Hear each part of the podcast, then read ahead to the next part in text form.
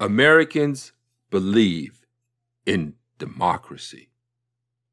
The American experiment in democracy is at the heart of our Constitution and the foundation of our nation. To be an American is to be free. We must never allow our republic to be overthrown and replaced with a dictatorship. We must pass the Freedom to Vote Act to protect our democracy. The Freedom to Vote Act is a bill everyone should support.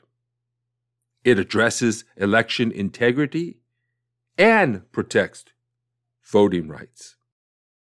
It allows for voter ID and ensures that every citizen can get an ID. It sets minimum standards for accessibility to the ballot box and requires reliable audits of election results. It protects against election interference and prohibits voter intimidation. It provides money for new and upgraded election equipment and makes it a crime to harass or interfere with election workers.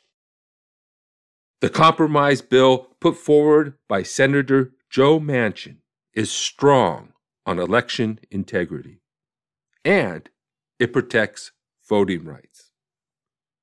Both sides, Trump supporters and liberal Democrats, are worried about democracy in America. Republicans are concerned about election integrity, and progressives want to protect voting rights. The Freedom to Vote Act addresses both of these concerns. Everyone should support it. This is Rich Procida, producer of Bible Study for Progressives. I've started a new podcast, Democracy Under Fire. It's a show that covers the threat to democracy and what people are doing about it. I'm publishing it on this same channel on Wednesdays, but you can also watch the video on YouTube. Just search for Democracy Under Fire. Thank you for listening and for your support. Make sure to subscribe and share our podcast so we can get the word out to save democracy and the world. Please enjoy this episode of Bible Study for Progressives. And remember to tune in on Wednesdays for Democracy Under Fire. Welcome to Bible Study for Progressives, a show where moderates, liberals, and leftists of all faiths and ideologies come together to discuss Scripture, spirituality, and politics. We engage Scripture in its historical context, plumb its depths for wisdom and guidance, and apply its lessons to current events and social issues. Whether you're a liberal evangelical, a New Age spiritualist, a social justice activist, or a postmodern theologian, there's something in this show for you. Come, be energized in spirit and mind to understand the Word and what it means to be a spiritual person in today's world.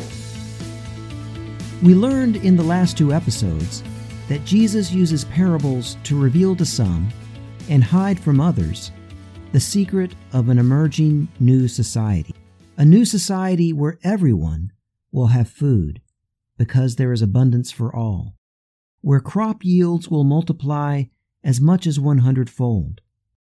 And we learn that this new society will sneak up non-violently on the old society by infiltrating it like leaven that is hidden in dough until the dough has been thoroughly leavened. This third section begins with a parable that picks up on the theme of hiddenness. already introduced in the talk of secrets and in the parable of leaven that is hidden in dough, and in the statement that the parables are revealing things hidden since the foundation of the world. To convey how wonderful a secret is being revealed, Jesus speaks of the new society as treasure hidden in a field. And as usual, nothing Jesus says is as simple as it seems. My name is Bert Newton, and this is episode 34 of Bible Study Parody and Subversion in Matthew's Gospel.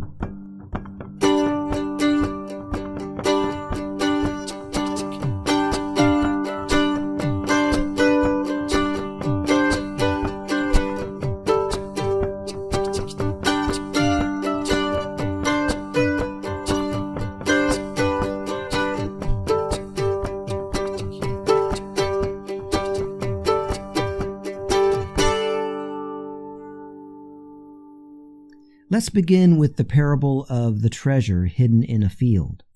Matthew 13:44. The kingdom of heaven is like treasure hidden in a field, which someone found and hid.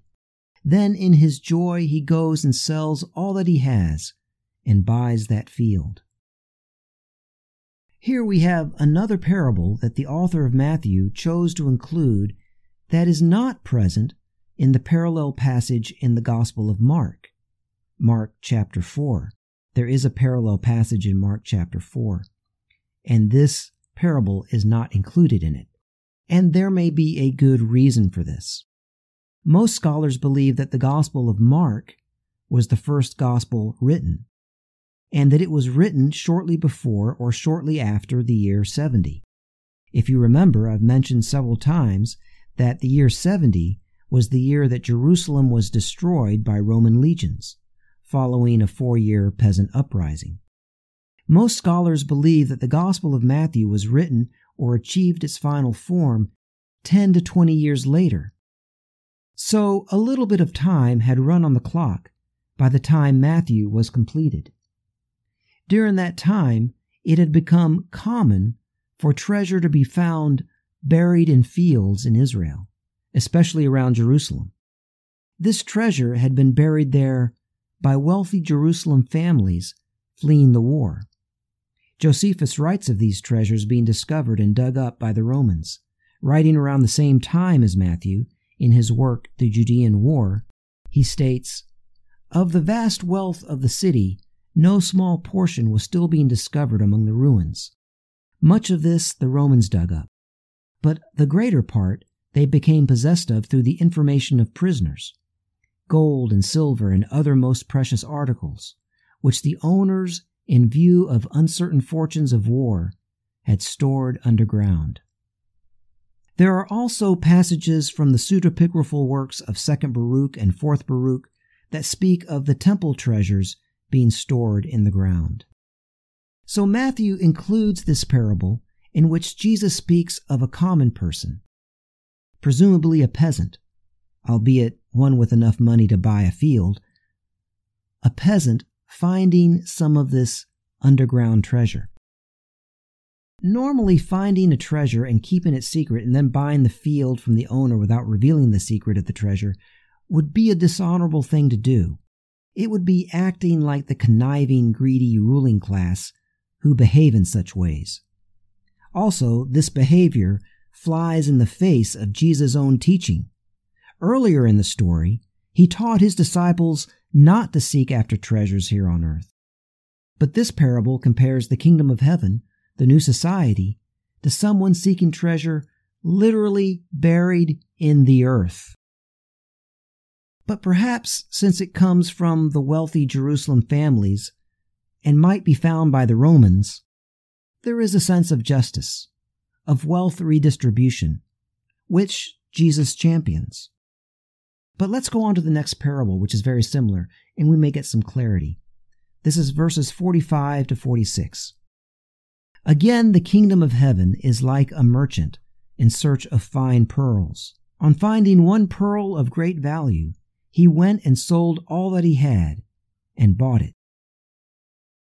Here we have another parable comparing the new society to someone seeking earthly wealth. This time, the person is identified as a merchant.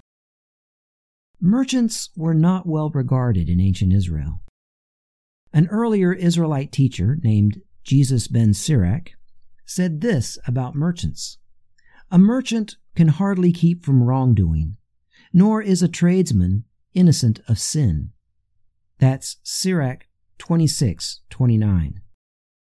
The Maccabean books speak of merchants waiting with bated breath for the Seleucid troops to destroy Jerusalem so they might profit from trade in Jewish slaves. The book of Revelation, roughly contemporary with Matthew, includes the demise of the merchant class in the final judgment on Rome and the kingdoms of this world. So the image of a merchant is not an honorable image.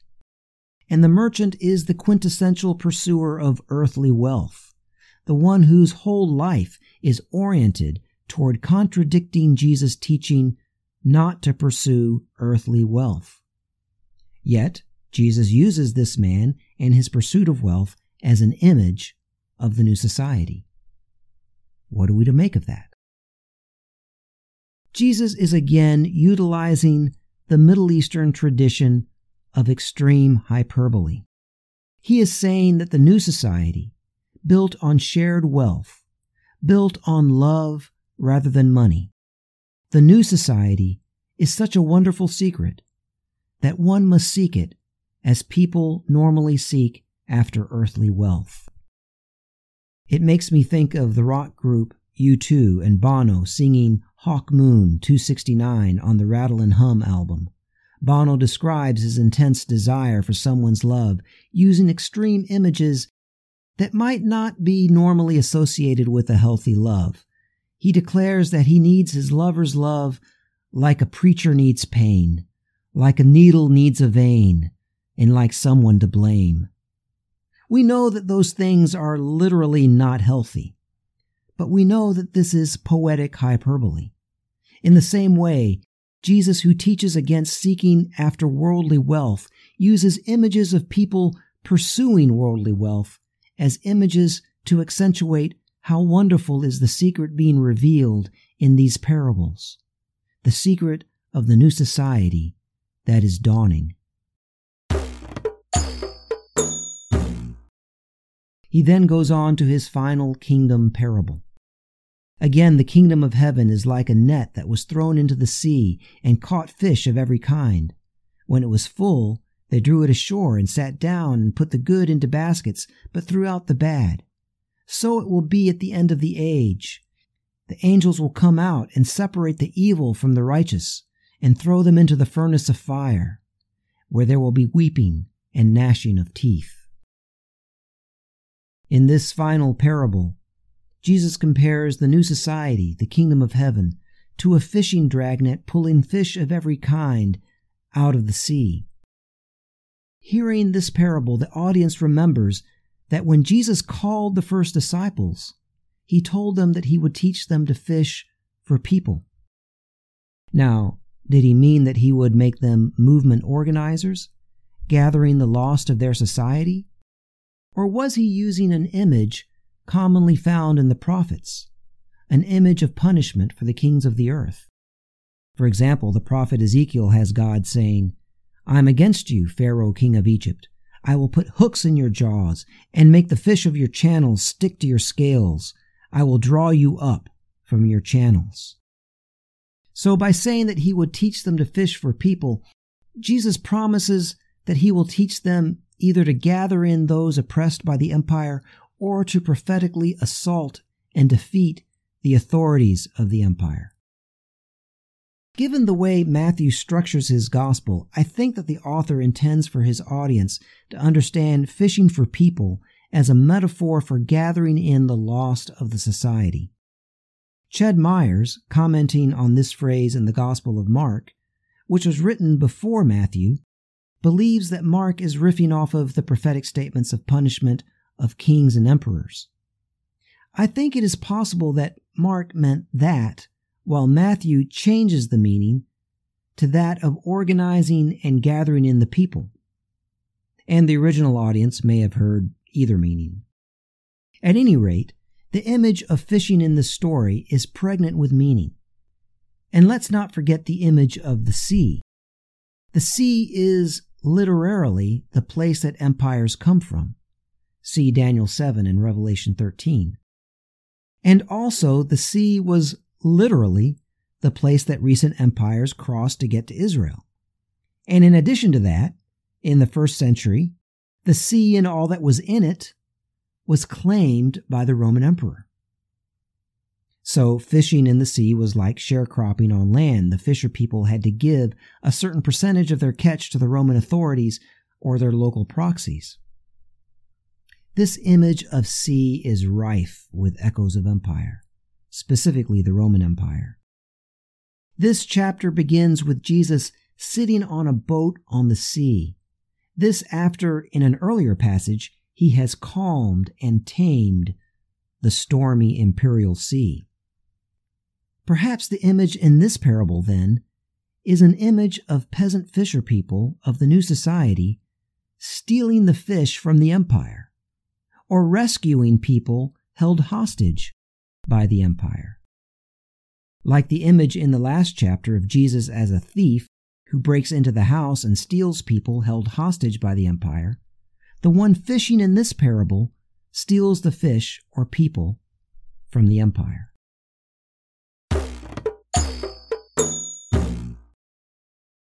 But not all the fish are kept. Like the parable of the sower at the beginning of the chapter, not everyone accepts the message of the new society or remains faithful to it.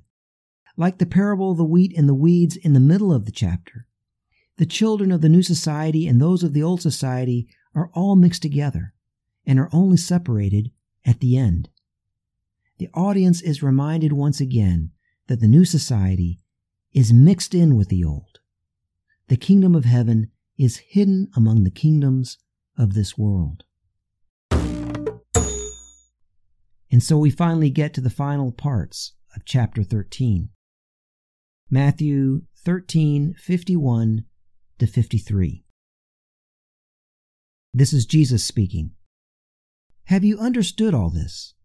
They answered, Yes. And he said to them, Therefore every scribe who has been trained for the kingdom of heaven is like the master of a household who brings out of his treasure what is new and what is old.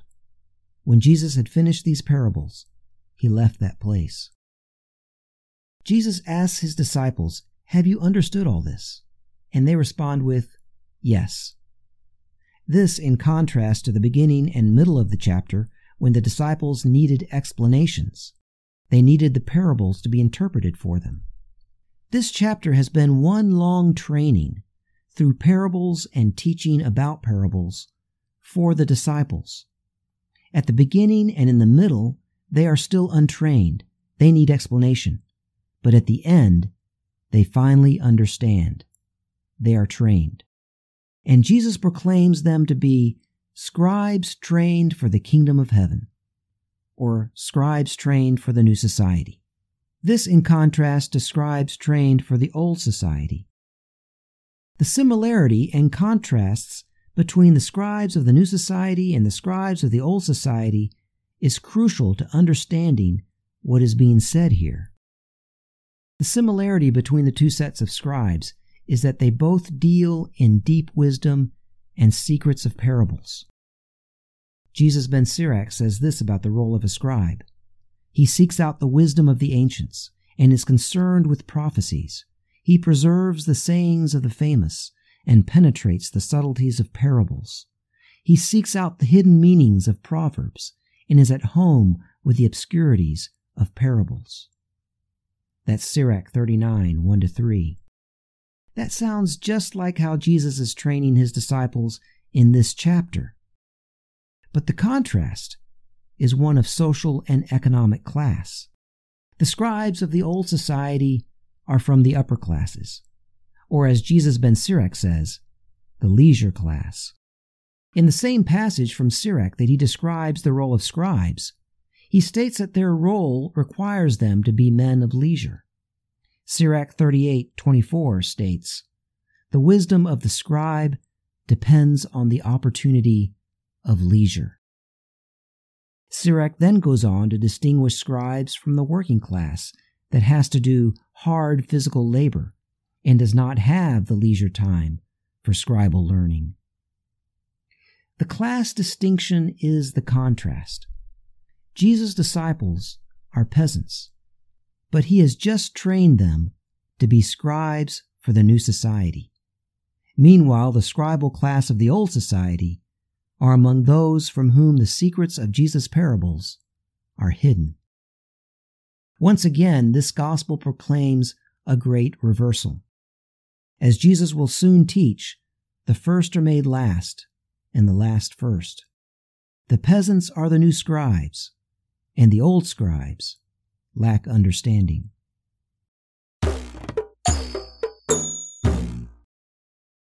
So that would be a great way to end this section, wouldn't it? The great reversal has won. But Matthew continues. He tells us that Jesus left that place and goes to his hometown.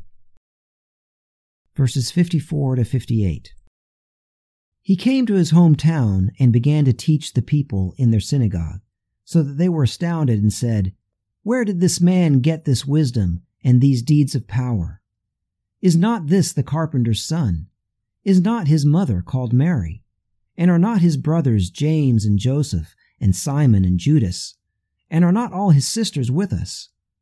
Where then did this man get all this? And they took offense at him. But Jesus said to them, Prophets are not without honor except in their own country and in their own house. And he did not do many deeds of power there because of their unbelief. After training his disciples through a series of seven kingdom parables to be scribes for the new society, Jesus is immediately rejected from his synagogue. He is, in a sense, rejected as a scribe. And what is the reason given? Not the actual teaching.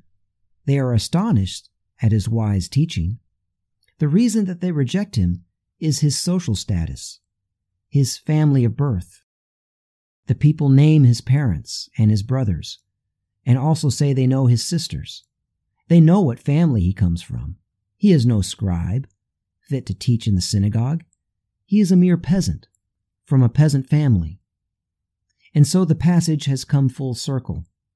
The passage began at the end of chapter 12 when Jesus was informed that his mother and brothers were there to talk to him.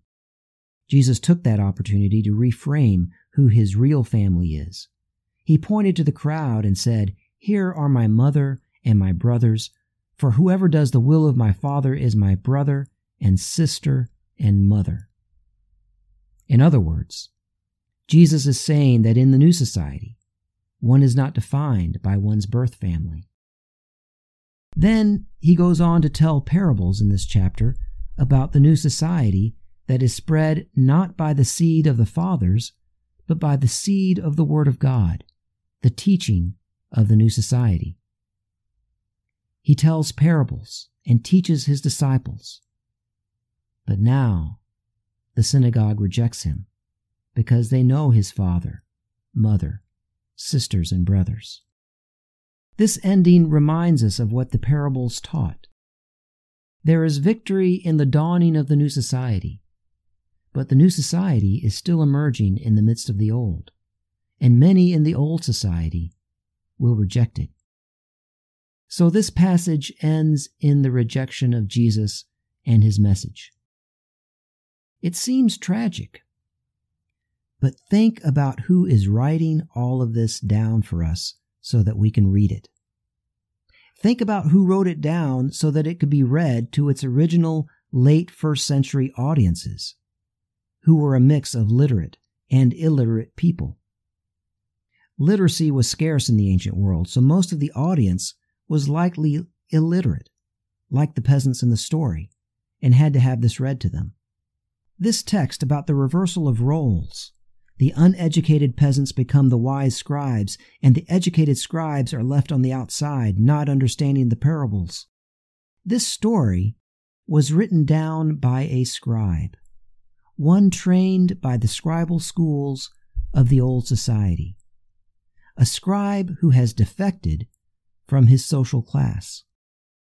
This writer is able to see the fraud of his own privilege, and simultaneously, he is able to use his skill as a literate scribe and write a story that lifts up a peasant teacher and his disciples as the true wise ones. This scribe who can read and write writes out a story that proclaims that these peasants who don't have the skills that he has, who cannot read and write, that they are the wise ones. And those like himself, the educated scribes, they are the ones who don't understand. And so we have victory. Despite the synagogue rejection in the story, the message got through to someone. Despite all those who reject it, it does get through. It finds fertile soil. Even in some of those initially on the outside, initially blind and deaf to it. And I would say that that is good news for many of us who are privileged and educated. We have a role to play. We aren't like Jesus and his disciples. We are not poor, and we have not been denied a formal education. We are not living under the brutal occupation of a foreign empire. In fact, for those of us in the United States, we are citizens of the empire, living in the belly of the beast. But there is still a role for us in the movement. We can use what we have been given the skills that we have been privileged to develop to help tell a story that lifts up people without the same privilege and the same skills. A story about people who are wiser than we are and who know things that we cannot know. That, my friends, is good news for us. This has been Bible Study for Progressives. If you enjoyed the program, please subscribe to our podcast or put us in your favorites and write a five star review.